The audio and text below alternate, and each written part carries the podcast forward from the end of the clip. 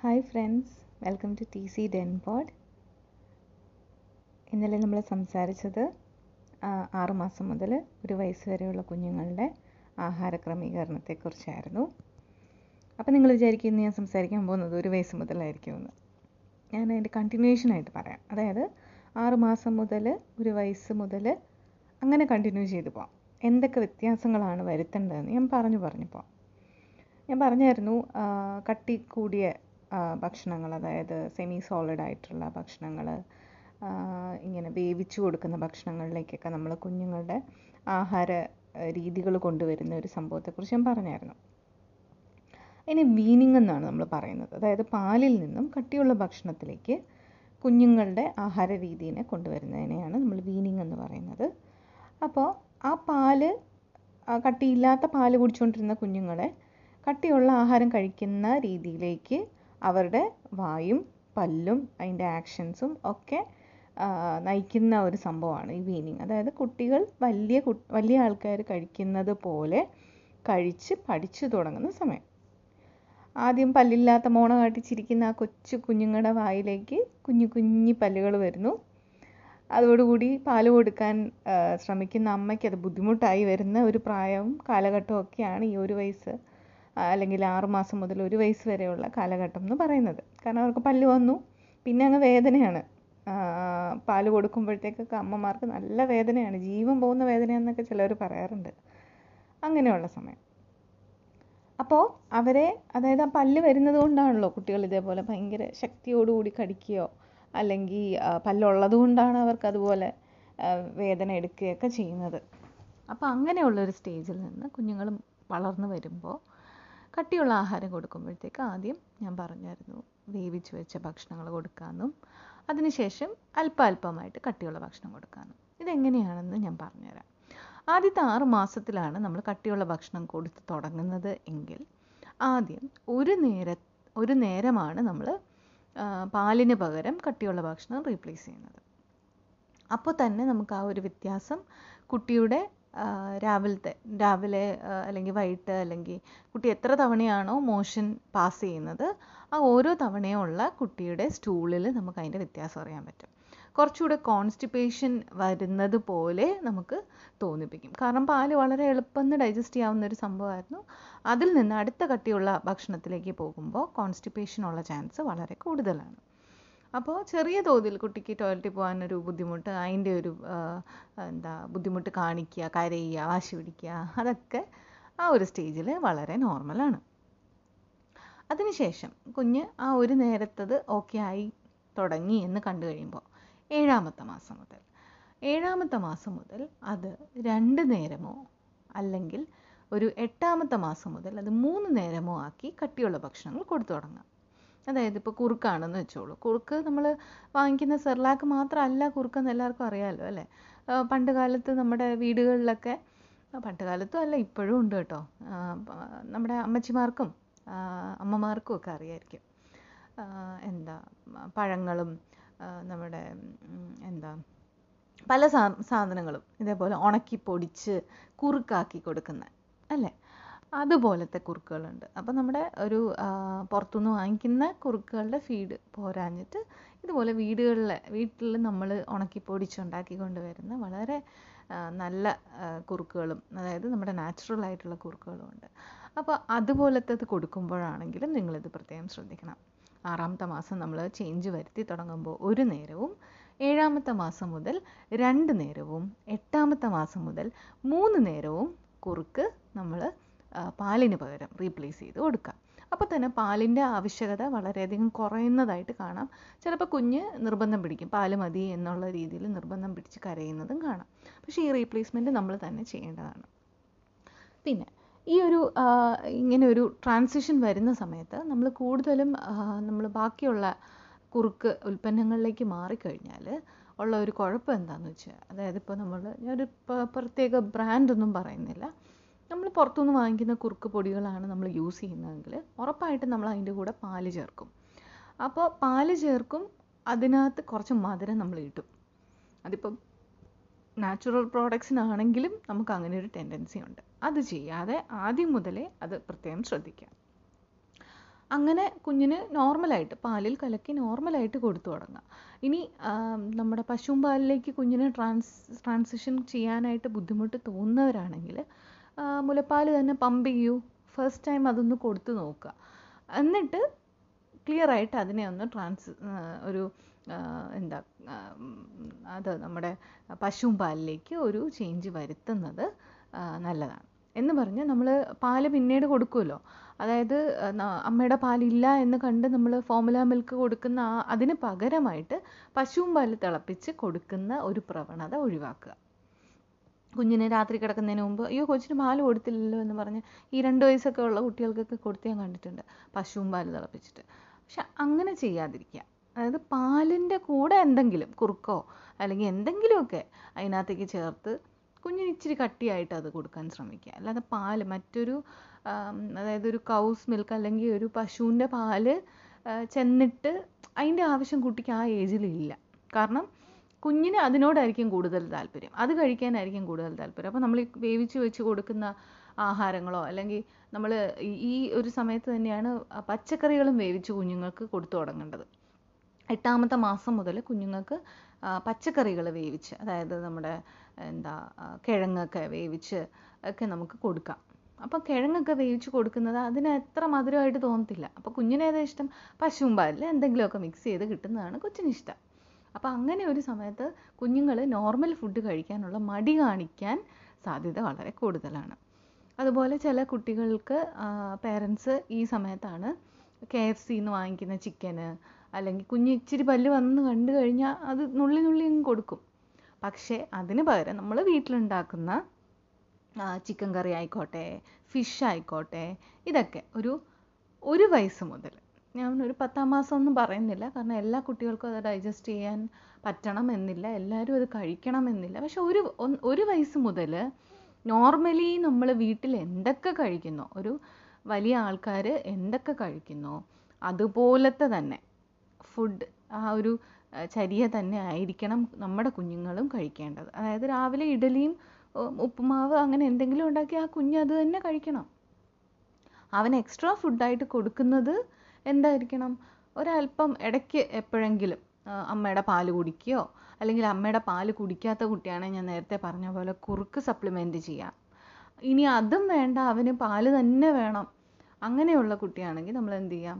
നമുക്ക് അടുത്ത അതായത് നമ്മുടെ പശുമ്പാലിലേക്ക് ഒരു ഇത് ചെയ്യാവുന്നതാണ്. അപ്പോൾ അങ്ങനെയും യൂസ് ചെയ്യാം. അല്ലാതെ ഡയറക്റ്റ് ആയിട്ട് കുഞ്ഞുങ്ങളെ ഒരു ആഹാരം ആദ്യമേ കഴിക്കുന്നില്ല എന്നും വെച്ചത് മാറ്റി വയ്ക്കുകയോ അല്ലെങ്കിൽ ഇതുപോലെ ട്രാൻസിഷൻ ചെയ്യുമ്പോഴത്തേക്ക് കൊച്ച് ഇഷ്ടം കാണിച്ചില്ല കാണിക്കുന്നില്ല എന്നും പറഞ്ഞ് പിന്നെ ആഹാരം കൊടുക്കാതിരിക്കുകയോ ചെയ്യരുത്. നമ്മുടെ സമീകൃത ആഹാരത്തിലേക്ക് കുഞ്ഞു മടങ്ങി വരണമെങ്കിൽ ഇതെല്ലാം ശ്രദ്ധിക്കണം. ഇനി ഒരു വയസ്സായി എല്ലാ സാധനങ്ങളും നമ്മൾ വീട്ടിൽ ഉണ്ടാക്കുന്നത് തന്നെ കൊടുത്തു എന്ന് വെച്ചോളൂ. ചില കുഞ്ഞുങ്ങൾക്ക് പോഷകങ്ങളെല്ലാം കിട്ടുന്നതായിട്ട് തോന്നില്ല. അപ്പം ചില ചില വൈറ്റമിൻസിന്റെയോ ഒക്കെയുള്ള കുറവ് കുഞ്ഞുങ്ങൾ കാണിക്കും. അത് ഏത് വൈറ്റമിൻസ് ആണ് എന്ന് തിരിച്ചറിഞ്ഞ് അതിനുള്ള സപ്ലിമെന്റ്സ് പോലെ അത് മരുന്നായിട്ടൊക്കെ നമുക്ക് കുഞ്ഞുങ്ങൾക്ക് കിട്ടും. അല്ലെങ്കിൽ ഇപ്പം ഞാൻ പറയാം ഉപ്പിൽ അയഡിൻ എന്ന് പറയുന്നതുണ്ടല്ലോ അതുപോലെ എന്തിലെങ്കിലും ചേർത്ത രീതിയിൽ നമുക്ക് അവൈലബിൾ ആയിട്ടുണ്ട്. അത് ഏതാണെന്ന് കണ്ടുപിടിക്കുക ഒരു ഡോക്ടറിന്റെ ഹെൽപ്പോട് കൂടി അത് സപ്ലിമെന്റ് ചെയ്യാനും പ്രത്യേകം ശ്രദ്ധിക്കണം. പിന്നെ നമ്മൾ ഭക്ഷ ഭക്ഷണങ്ങൾ കൊടുക്കുമ്പോൾ ഉണ്ടല്ലോ കൂടുതൽ ധാന്യങ്ങൾ അതായത് നമ്മൾ എന്താ കുഞ്ഞുങ്ങൾ ആദ്യമേ കഴിക്കുന്ന ഈ സീറിയൽസ് ഉണ്ടല്ലോ അത് കഴിക്കുന്നു എന്നും പറഞ്ഞിട്ട് അവരുടെ വയറ് നിറയുന്നുണ്ടാവാം പക്ഷേ അവർക്ക് ചെല്ലേണ്ട വൈറ്റമിൻസ് ഒക്കെ ചെല്ലുന്നില്ല. അത് നിങ്ങൾ തിരിച്ചറിയണം. കുഞ്ഞുങ്ങൾക്ക് പറയാൻ അറിയില്ലല്ലോ. അതായത് അവർക്ക് കാണിക്കുകയില്ലല്ലോ അതായത് അവരുടെ ശരീരത്തിൽ ചെല്ലുന്നില്ല എന്നുള്ളതാണ് ആകെയുള്ള അതിനുള്ളൊരിത്.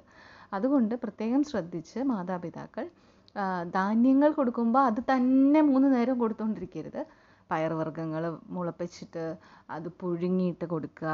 അല്ലെങ്കിൽ പച്ചക്കറികൾ പുഴുങ്ങി കൊടുക്കുക. ഇലവർഗങ്ങൾ കൊടുക്കാം ഒരു വയസ്സ് മുതൽ ചിലർ ചോദിക്കാറുണ്ട് ഇലവർഗങ്ങൾ എപ്പോൾ കൊടുക്കാം? നമ്മളെപ്പം ഫിഷ് അല്ലെങ്കിൽ ചിക്കൻ അല്ലെങ്കിൽ മീറ്റ് വർഗങ്ങൾ കൊടുത്ത് തുടങ്ങുന്നോ ആ സമയത്ത് പയർ പയറും അല്ലെങ്കിൽ നമ്മുടെ ഇല ഇലവർഗങ്ങളും ഒക്കെ കൊടുക്കാൻ കുട്ടി റെഡിയാണ് അവന് മീറ്റും ഫിഷും കട്ടിയുള്ള ആഹാരം അവന് ദഹിക്കുന്നുണ്ട് എന്നുണ്ടെങ്കിൽ എന്താ അവർക്ക് ഇലവർഗങ്ങൾ വളരെയധികം ദഹിക്കും. അപ്പോൾ അതുകൊണ്ട് അത് മാറ്റി അങ്ങ് മാറ്റി വെച്ച് കഴിഞ്ഞാൽ പിന്നെ എന്ത് പറ്റും? രണ്ട് വയസ്സ് മുതൽ കുഞ്ഞിന് ഇത് കൊടുത്താൽ അതിന് വേണ്ട വെജിറ്റേറിയൻ വേണ്ട. എനിക്ക് നോൺ വെജ് മാത്രം മതി.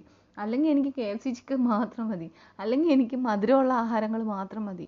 അങ്ങനെ ഒരു ഇതിലേക്ക് കുഞ്ഞുങ്ങൾ മാറിപ്പോകും അപ്പോൾ അതുകൊണ്ട് ചെറുപ്പം മുതലേ അവന്റെ ടേസ്റ്റ് ബഡ്സിന് ടേസ്റ്റ് ഇതാണ് എന്ന് പറഞ്ഞു നമ്മുടെ ആഹാരത്തെ അവനിലേക്ക് എത്തിക്കാൻ നോക്കുക. അല്ലാതെ കുറേ കാലം കഴിഞ്ഞിട്ട് അവൻ കഴിക്കുന്നില്ല നമ്മൾ വിഷമിച്ചിട്ട് കാര്യമൊന്നുമില്ല. ഇനി പോഷകക്കുറവ് ഇല്ലാതിരിക്കാൻ എല്ലാ പോഷകങ്ങളും ചെല്ലുന്നുണ്ടോ എന്ന് ഉറപ്പ് വരുത്തുന്നതിന് കൂടെ തന്നെ മുട്ട മത്സ്യം അല്ലെങ്കിൽ എന്ത് മാംസമൊക്കെ കഴിക്കാനായിട്ട് ചില കുഞ്ഞുങ്ങൾ മടി കാണിക്കും. അവർക്ക് ഇപ്പം മത്സ്യമാണെങ്കിൽ നമ്മൾ കറി ഉണ്ടാക്കി നല്ല എരിവ് എരിവായിട്ടൊക്കെ ആയിരിക്കും നമ്മൾ വീട്ടിലുണ്ടാക്കുക. കുഞ്ഞുങ്ങൾക്ക് ചിലപ്പോൾ അതായിരിക്കും ഇഷ്ടമില്ലാത്തത്. അപ്പോൾ ചിലയിടത്ത് ചെയ്യുന്ന ഞാൻ കണ്ടിട്ടുള്ളതാണ്. ഇത് ശരിയാണോ തെറ്റാണോ എന്ന് ചോദിച്ചാൽ അത് എനിക്ക് പറയാനറിയില്ല. പക്ഷേ ഇതൊരു ചെറിയൊരു കുറുക്ക് വിദ്യയാണ്. അമ്മച്ചിമാരൊക്കെ ചെയ്തിട്ടുള്ള കുറുക്ക് വിദ്യ. അത് ഞാൻ പറഞ്ഞുതരാം.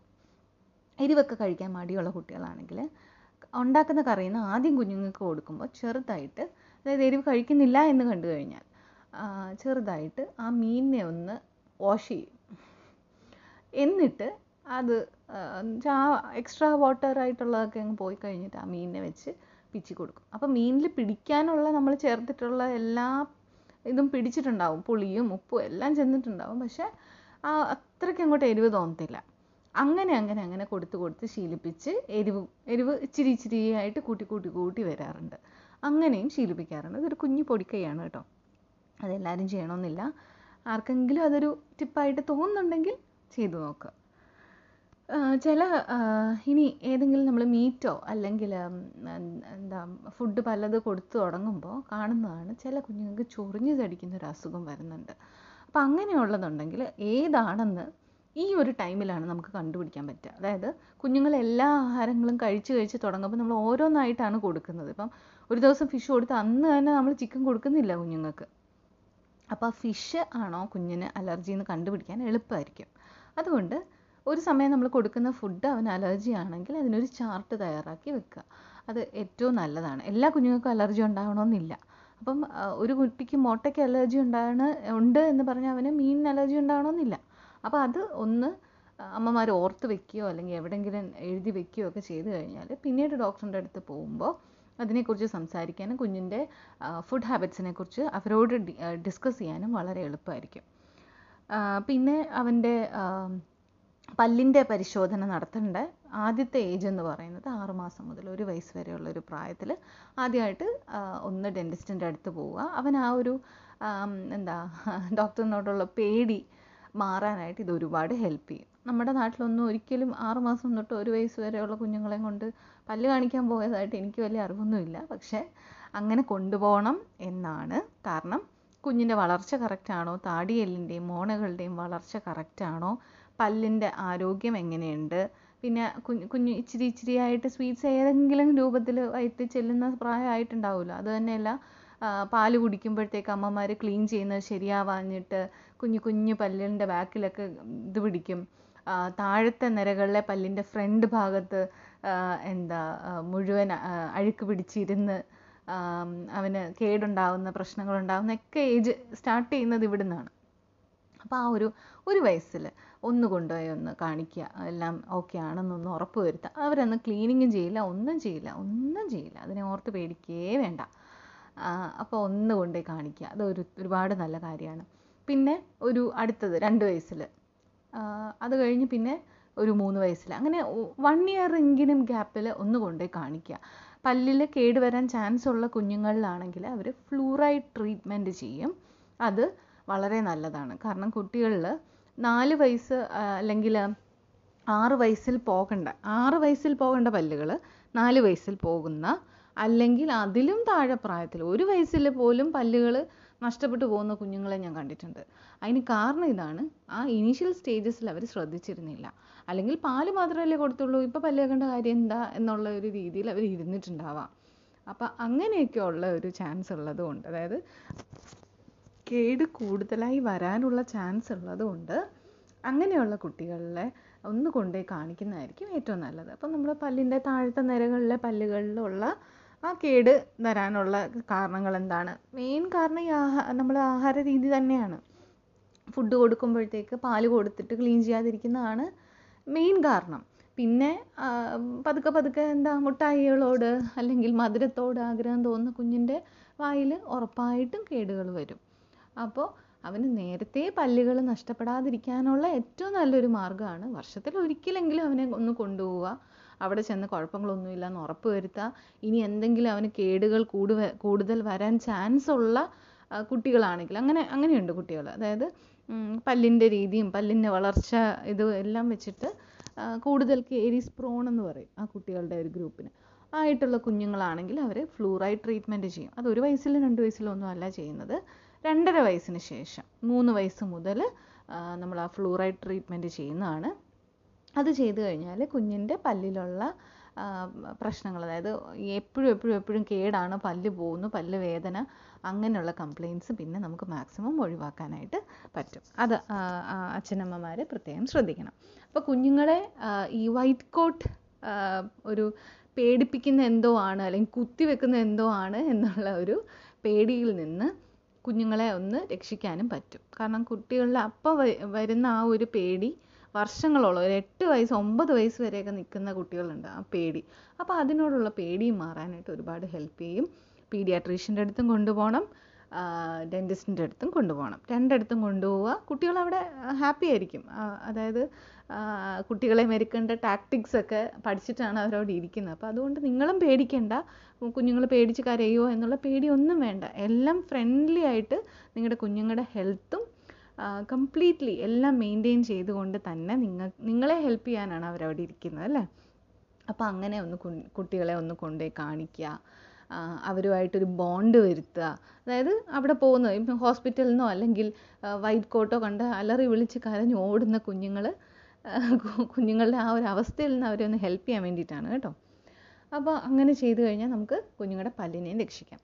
പല്ലിന് ശക്തിയുള്ളതാണെങ്കിൽ ഇനിയുള്ള അതായത് വളരുന്ന ഇനിയുള്ള ഏജസിലേക്ക് അവൻ എന്ത് ഫുഡും നമുക്ക് കൊടുക്കാൻ പറ്റും. അല്ലെങ്കിൽ പിന്നെ എന്ത് സംഭവിക്കും? മൂന്ന് വയസ്സിലോ അല്ലെങ്കിൽ നാല് വയസ്സിലോ ഒക്കെ പല്ല് പോയി കഴിഞ്ഞാൽ ആറ് വയസ്സ് വരെ അവന് പല്ല് വരുന്നില്ല. അപ്പോൾ ആറോ ഏഴോ വയസ്സ് വരെ അവൻ എന്താ ഫുഡിലാണ് കോംപ്രമൈസ്ഡ് ആവുക. ചില കട്ടിയുള്ള ഫുഡ് അവന് തിന്നാൻ പറ്റില്ല. അപ്പോൾ അങ്ങനെയുള്ള പ്രശ്നങ്ങൾ വരാനുള്ള ചാൻസ് വളരെ കൂടുതലാണ്. അതുകൊണ്ട് പ്രത്യേകം ആ കാര്യത്തിന് വേണ്ടി ശ്രദ്ധിക്കാം. അതുപോലെ ഇത് മാത്രമല്ല പ്രശ്നം. ആ ആറ് വയസ്സിലോ അല്ലെങ്കിൽ പല്ല് വരുന്ന ആ ഒരു ഏജിൽ പല്ല് അങ്ങോട്ടും ഇങ്ങോട്ടും എന്താ ചെരിഞ്ഞ് വളരാനും ഒക്കെയുള്ള ചാൻസ് ഉണ്ട്. കാരണം ഓരോ പല്ലിനും പോകേണ്ട സമയമുണ്ട് ഓരോ പല്ലിനും വരേണ്ട സമയമുണ്ട്. അപ്പോൾ അതൊക്കെ തെറ്റിപ്പോകുന്നതിന് കാരണം പ്രൈമറി റീസൺ എന്ന് പറയുന്നത് അമ്മാപ്പന്മാർ കൊടുക്കുന്ന ഫുഡും അത് കഴിഞ്ഞിട്ട് അവരുടെ ക്ലീനിങ് കറക്റ്റ് ആവാത്തതുമാണ് ഞാൻ പേരൻസിനെ കുറ്റം പറയാമെന്ന് വിചാരിക്കരുത് പ്ലീസ് അപ്പോൾ ഞാൻ പറയുന്നത് നല്ലൊരു കാര്യമായിട്ട് മാത്രം കാണുക കേട്ടോ. ഇനി ഒരു കുഞ്ഞിന് ഭക്ഷണം കഴിച്ചു അവന് ആവശ്യത്തിനുള്ള ഭക്ഷണമായി അവൻ മതി എന്ന് പറഞ്ഞു കഴിഞ്ഞാൽ പിന്നെയും കുത്തിക്കയറ്റാൻ നോക്കരുത്. അത് ഞാൻ കഴിഞ്ഞ തവണയും പറഞ്ഞതാണ്. അത് ഒരു വയസ്സും രണ്ട് വയസ്സും മൂന്ന് വയസ്സിലും അത് പ്രായോഗികമാണ്. കുഞ്ഞിന് വെയിറ്റ് കുറയുന്നുണ്ട്. ആദ്യത്തെ ഒരു വർഷത്തിൽ എനിക്ക് തോന്നുന്നു കുഞ്ഞിനൊരു ആറ് മുതൽ എട്ട് കിലോ വരെ കൂടുമെന്നാണ് എനിക്ക് തോന്നുന്നത്. യെസ് ആറ് മുതൽ എട്ട് കിലോ വരെ കുഞ്ഞുങ്ങൾക്ക് നോർമലായിട്ട് വെയിറ്റ് കൂടും. ഇനി അടുത്ത വർഷങ്ങളിൽ ചിലപ്പോൾ രണ്ടോ നാലോ കിലോ. അതിന്റെ അപ്പുറം ഒന്നും വെയിറ്റ് വെക്കത്തില്ല കുഞ്ഞുങ്ങൾ രണ്ട് വയസ്സിലേക്ക് പോകുമ്പോഴത്തേക്ക് ആദ്യം വെച്ച എത്ര കിലോ ആണ്? അപ്പം ജനിച്ച കുട്ടിക്ക് ഇപ്പോൾ രണ്ട് കിലോ ആയിരുന്നു അല്ലെങ്കിൽ മൂന്ന് കിലോ ആയിരുന്നു എന്നുണ്ടെങ്കിൽ പിന്നെ വെക്കുന്ന വെയിറ്റ് ആറോ ആറ് മുതൽ പത്ത് എട്ട് വരെ ആയിരിക്കും. അതായത് ഒരു ഏഴ് കിലോ വെച്ചെന്ന് വെച്ചോളൂ. അപ്പം മൂന്നും ഏഴും പത്ത് കിലോ ഒരു ഒരു വയസ്സിൽ പത്ത് കിലോ വന്നു എന്ന് വെച്ചോ. അങ്ങനെ രണ്ട് വയസ്സാകുമ്പോഴേക്കും കുട്ടിക്ക് എത്ര കിലോ വരും? പന്ത്രണ്ടോ പതിനാലോ അതിന്റെ അപ്പുറം പോവില്ല. അപ്പം അങ്ങനെ ഒരു രീതിക്കായിരിക്കും കുഞ്ഞിന്റെ വളർച്ച. അതായത് പിന്നീടുള്ള വർഷങ്ങളിൽ അവന്റെ വളർച്ച അവന്റെ ശരീരത്തിലേക്കായിരിക്കും. ആദ്യത്തെ വർഷങ്ങളിൽ അവന്റെ വളർച്ച എന്താ വെയിറ്റ് വെക്കുന്നതിലേക്കാണെങ്കിൽ പിന്നത്തെ വർഷം അതായത് രണ്ട് വയസ്സ് അല്ല ഒരു വയസ്സ് മുതൽ പിന്നെയുള്ള വർഷ വളർച്ച അവന്റെ ശരീരത്തിന്റെ നീളം വെക്കുക കാൽ കൈ അങ്ങനെയുള്ള വളർച്ചയിലേക്കായിരിക്കും. അതുകൊണ്ട് എല്ലാവരും ഈ വെയിറ്റ് വെക്കുന്നില്ല എന്നുള്ളത് പേടിക്കേണ്ട കാര്യമില്ല. അത് ഏറ്റവും ഇമ്പോർട്ടന്റ് ആയിട്ട് പറയേണ്ടത് ആദ്യത്തെ ഒരു ഒരു തൗസൻഡ് ഡേയ്സ് എന്ന് പറയും. അതായത് ഒരു ആദ്യത്തെ ഒരു ആയിരം ദിവസങ്ങളാണ് നിങ്ങളുടെ കുഞ്ഞ് എന്തായി തീരണം എന്ന് തീരുമാനിക്കുന്നത്. ഇങ്ങനെ ഞാൻ പറയുമ്പോൾ നിങ്ങൾ ആലോചിക്കും ദൈവമേ ആ ഇച്ചിരി ഇല്ലാത്ത കുഞ്ഞിനെ എന്തിനിങ്ങനെ പറയുന്നതെന്ന് വേറെ ഒന്നും കൊണ്ടല്ല. ആദ്യത്തെ ആയിരം ദിവസങ്ങൾ. ആയിരം ദിവസങ്ങൾ കൗണ്ട് ചെയ്യുന്ന എങ്ങനെയാണെന്നറിയോ? നിങ്ങളുടെ ഗർഭപാത്രത്തിൽ കടന്ന കുഞ്ഞ് പത്ത് മാസം. പ്ലസ് നിങ്ങൾ പുറത്ത് വന്നു കഴിഞ്ഞിട്ട് അതായത് പത്ത് മാസം എന്ന് പറയുമ്പോൾ എത്ര ദിവസം? മുന്നൂറ് ദിവസമോളം ആയില്ലേ? ആ പുറത്ത് വന്നു കഴിഞ്ഞിട്ട് പിന്നെ എത്ര ദിവസമുണ്ട്? മുന്നൂറ്റി അറുപത്തഞ്ച് ഇന്റു ടു. അപ്പം അങ്ങനെ ചെയ്തിട്ട് കിട്ടുന്ന ആയിരം ദിവസം. അതായത് പത്ത് മാസം പ്ലസ് രണ്ട് വയസ്സ് വരെ. ആ ഒരു ഏജ് സമയത്താണ് നമ്മുടെ കുഞ്ഞിന്റെ വളർച്ചയ്ക്ക് നമ്മൾ കൊടുക്കുന്ന ഫുഡുകൾ. അതായത് നമ്മൾ ആ സമയത്താണ് നമ്മൾ ഒരു കുഞ്ഞിന് ഫുഡ് കൊടുക്കുന്നു. ആദ്യത്തെ ആറ് വയസ്സ് വരെയാണ് അവന്റെ ന്യൂറൽ ഡെവലപ്മെന്റ്. ന്യൂറൽ എന്ന് പറഞ്ഞു കഴിഞ്ഞാൽ നെർവ്സ് ഉണ്ടല്ലോ. നമ്മുടെ തലമണ്ട. തലമണ്ട അതിന്റെ കണക്ഷൻസ് നെർവ്സ് ന്യൂറൽ ഡെവലപ്മെന്റ് ഒക്കെ നടക്കുന്നത് ആ ഒരു സമയത്താണ്. ബ്രെയിനിന്റെ ആ ഒരു ഡെവലപ്മെന്റ് തീരുമാനിക്കപ്പെടുന്നതും ആ സമയത്താണ്. അപ്പം ആ ഒരു സമയത്ത് നമ്മൾ എത്രത്തോളം ആ ആറ് വയസ്സ് വരെ സിക്സ് സിക്സ് ഇയേഴ്സ് വരെയുള്ള ഏജിൽ നമ്മൾ കൊടുക്കുന്ന ഫുഡ് നമ്മൾ കുഞ്ഞിനെ എന്താ ശീലിപ്പിക്കുന്ന രീതികൾ ഇതെല്ലാം കുഞ്ഞിന്റെ ലൈഫ് ലോങ് നിൽക്കുമെന്നാണ് പറയുന്നത്. അന്ന് കിട്ടുന്ന ഇമ്മ്യൂണിറ്റിയാണ് അവൻ അങ്ങ് ജീവിത അറുപത് വയസ്സ് വരെ അവന്റെ കൂടെ ഉണ്ടാവുക. അപ്പോൾ അതുകൊണ്ട് ഇനി എന്തിനാണ് ഈ ആയിരം ദിവസം ഞാൻ പറഞ്ഞത്? ഈ ആറ് ആറ് വർഷം വരെ ഉണ്ടല്ലോ എന്ന് നിങ്ങളിപ്പോൾ ചിന്തിക്കും. അതെന്താണെന്ന് വെച്ചാൽ ഈ രണ്ട് വയസ്സ് വരെ നമുക്ക് കുഞ്ഞിനെ ഇത് തിന്നടാ എന്നും പറഞ്ഞ് തീറ്റിക്കാൻ പറ്റുള്ളൂ.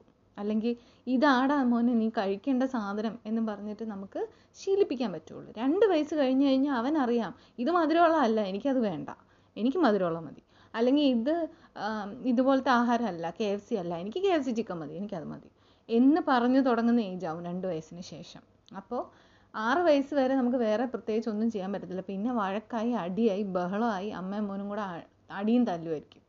അപ്പോൾ അതിലേക്ക് വരാതെ കുട്ടീനെ കൊച്ചിലെ മുതൽ ക്യാച്ച് ദം യങ് എന്നൊക്കെ നമ്മൾ സിനിമയിൽ കണ്ടിട്ടില്ലേ? ഒളിമ്പ്യൻ അന്തോണിയാദത്തിൽ അതുപോലെ കുഞ്ഞിനെ ആദ്യത്തെ ആയിരം ദിവസം നമ്മൾ കൊടുക്കുന്ന ആഹാരങ്ങൾ. അത് എന്തും. ഇപ്പോൾ ഞാൻ പറഞ്ഞതുപോലെ അതുപോലെ അല്ലെങ്കിൽ മുത്തശ്ശിമാർ നിങ്ങൾക്ക് പറഞ്ഞു തരും. നിങ്ങളുടെ വീട്ടിൽ മുത്തശ്ശിമാരുണ്ടെങ്കിൽ അല്ലെങ്കിൽ അമ്മമാരുണ്ടെങ്കിൽ ചില അമ്മമാർക്ക് അറിയത്തില്ലായിരിക്കും ചില അമ്മമാർക്ക് അറിയായിരിക്കും. പക്ഷേ നിങ്ങളൊരമ്മയാവുമ്പോൾ നിങ്ങളുടെ അമ്മയ്ക്ക് ഇതെല്ലാം അറിയാം. അതിലും അമ്മയുടെ അമ്മയൊക്കെ ഉണ്ടെങ്കിൽ ഉണ്ടല്ലോ ഒരുപാട് കാര്യങ്ങൾ നിങ്ങൾക്ക് കുഞ്ഞുങ്ങളെക്കുറിച്ച് അറിയാൻ പറ്റും. അവർക്ക് കൊടുക്കേണ്ട ആഹാരങ്ങളെക്കുറിച്ച് അറിയാൻ പറ്റും. അപ്പോൾ അവരോടൊക്കെ ചോദിക്കുക എന്തൊക്കെ കൊടുക്കാൻ പറ്റും? അപ്പോൾ അവരൊക്കെ പറഞ്ഞു തരും നിങ്ങൾക്ക്. അപ്പോൾ നിങ്ങൾ നിങ്ങൾക്കുള്ള അറിവുകളും അതെല്ലാം കൂടെ വെച്ചിട്ട് നിങ്ങൾ നിങ്ങളുടെ മക്കളെ വളർത്തുമ്പോണ്ടല്ലോ? സൂപ്പർ ആയിരിക്കും. ഇനി അമ്മമാരോടായിട്ട് ഞാനൊരു കാര്യം പറഞ്ഞോട്ടെ. എല്ലായിടത്തും നമ്മൾ അമ്മമാർ കുഞ്ഞുങ്ങളെ വളർത്തുമ്പോഴത്തേക്ക് നീ വളർത്തിയാൽ ശരിയാവാഞ്ഞിട്ടാ അല്ലെങ്കിൽ നീ കൊടുക്കുന്ന ഫുഡ് ശരിയാവാഞ്ഞിട്ടാ കുഞ്ഞിങ്ങനെ ഇരിക്കുന്നത് എന്തുവാടി ഇതിനൊന്നും കൊടുക്കുന്നില്ലേ? ഒരു കൊച്ചിനെയും കൊണ്ട് എവിടെങ്കിലും പോയി കഴിഞ്ഞാൽ അമ്മമാർ എപ്പോഴും കേൾക്കുന്ന ഒരു കാര്യമാണ് എന്തുവാടി ഇതിനൊന്നും കൊടുക്കുന്നില്ലേ? ഇതെന്തെങ്ങനെ ഇരിക്കുന്നത് അങ്ങനെയുള്ള ചോദ്യം കേൾക്കുമ്പോൾ നിങ്ങൾ തന്നെ നിങ്ങളുടെ മനസ്സിനോട് പറയാം നിങ്ങളുടെ കുഞ്ഞാണ് നിങ്ങളുടെ രക്തത്തിൽ നിങ്ങളുടെ ഭർത്താവിന്റെയും നിങ്ങളുടെയുമായിട്ട് ജനിച്ച കുഞ്ഞാണത്. നിങ്ങൾ സ്നേഹിച്ച് നിങ്ങൾ ഇത്രയും ദിവസം അതായത് രണ്ട് വയസ്സ് വരെ അതിനെ നിങ്ങൾ വളർത്തിയിട്ടുണ്ടെങ്കിൽ ഇപ്പം ആയിരം ദിവസം ആയിരം ദിവസമെങ്കിൽ ആയിരം ദിവസം മൂന്ന് വയസ്സ് വരെ ആണെങ്കിൽ ഇതാ കിടക്കുന്ന അടുത്ത രണ്ടായിരം. അപ്പം അത്രയും അത്രയും ദിവസങ്ങൾ ഓരോ ദിവസവും രാവിലെ ഉച്ചയ്ക്കും വൈകിട്ടും അതിന് ഭക്ഷണം കൊടുത്ത് അതിനെ സ്നേഹിച്ച് വളർത്തിക്കൊണ്ട് വരുന്നത് നിങ്ങളാണ്. പലർക്കും പല അഭിപ്രായവും പറയാനുണ്ടായിരിക്കും. നിങ്ങളുടെ കുഞ്ഞ് ഇച്ചിരി ചബ്ബിയായാലും ഇച്ചിരി എന്താ എന്താ വണ്ണം വെക്കാതെ ഇരിക്കുന്ന ടൈപ്പ് ആയാലും ഒന്നും ഒരു കുഴപ്പമില്ല നിങ്ങളുടെ കുഞ്ഞാണ്. നിങ്ങൾ സ്നേഹിച്ച് വളർത്തുന്ന നിങ്ങളുടെ നിങ്ങളുടെ സ്വന്തം ചോര. അത് തന്നെ. ആരെങ്കിലും എന്തെങ്കിലും പറഞ്ഞോട്ടെ. അതിന്റെ പേരിൽ കുഞ്ഞുങ്ങളെ വേദനിപ്പിച്ച് അവരെ തീറ്റി തീറ്റിക്കുക അങ്ങനെയൊന്നും ചെയ്യാതിരിക്കുക. അവരെ ഭക്ഷണമോ അല്ലെങ്കിൽ അവരെ ചെയ്യുന്ന കാര്യങ്ങളോ എന്തും ആയിക്കോട്ടെ. ഇപ്പോൾ ചില ചെയ്യുന്ന കാര്യങ്ങളായിരിക്കും. അന്ന് അതെടുക്കുക അനുസരണ പഠിപ്പിക്കുന്നതായിരിക്കും. അങ്ങനെയുള്ള എന്തും ആയിക്കോട്ടെ. നിങ്ങളുടെ കുഞ്ഞാണ് നിങ്ങളാണ് ശീലിപ്പിക്കേണ്ടത്. അല്ലാതെ മറ്റുള്ളവർ പറയുന്നത് കേട്ട് ശീലിപ്പിക്കാൻ പോകരുത്. മറ്റുള്ളവർ പറയുന്നത് കേട്ട് ആഹാരം കഴിപ്പിക്കാൻ പോകരുത്. നിങ്ങളുടേതായിട്ട് വളർത്തേണ്ട നിങ്ങളുടെ കയ്യൊപ്പാണ് നിങ്ങളുടെ കയ്യിലുള്ളത്. അതിനെ അങ്ങനെ വളർത്തൂ. ലോകത്തിന് മുൻപിൽ നിങ്ങളുടെ കൈയൊപ്പ് എന്ന് പറഞ്ഞ് നാളെ കാണിക്കാനുള്ള സർട്ടിഫിക്കറ്റ്സായി മാറും അവർ അതിൽ അഭിമാനം കണ്ടെത്തൂ. Thanks for hearing me and അടുത്ത ഒരു എപ്പിസോഡിൽ നമ്മൾ കാണുന്നത് വരെ ബൈ ബൈ ഫ്രം ഡോക്ടർ ഡിസ സെട്രിക്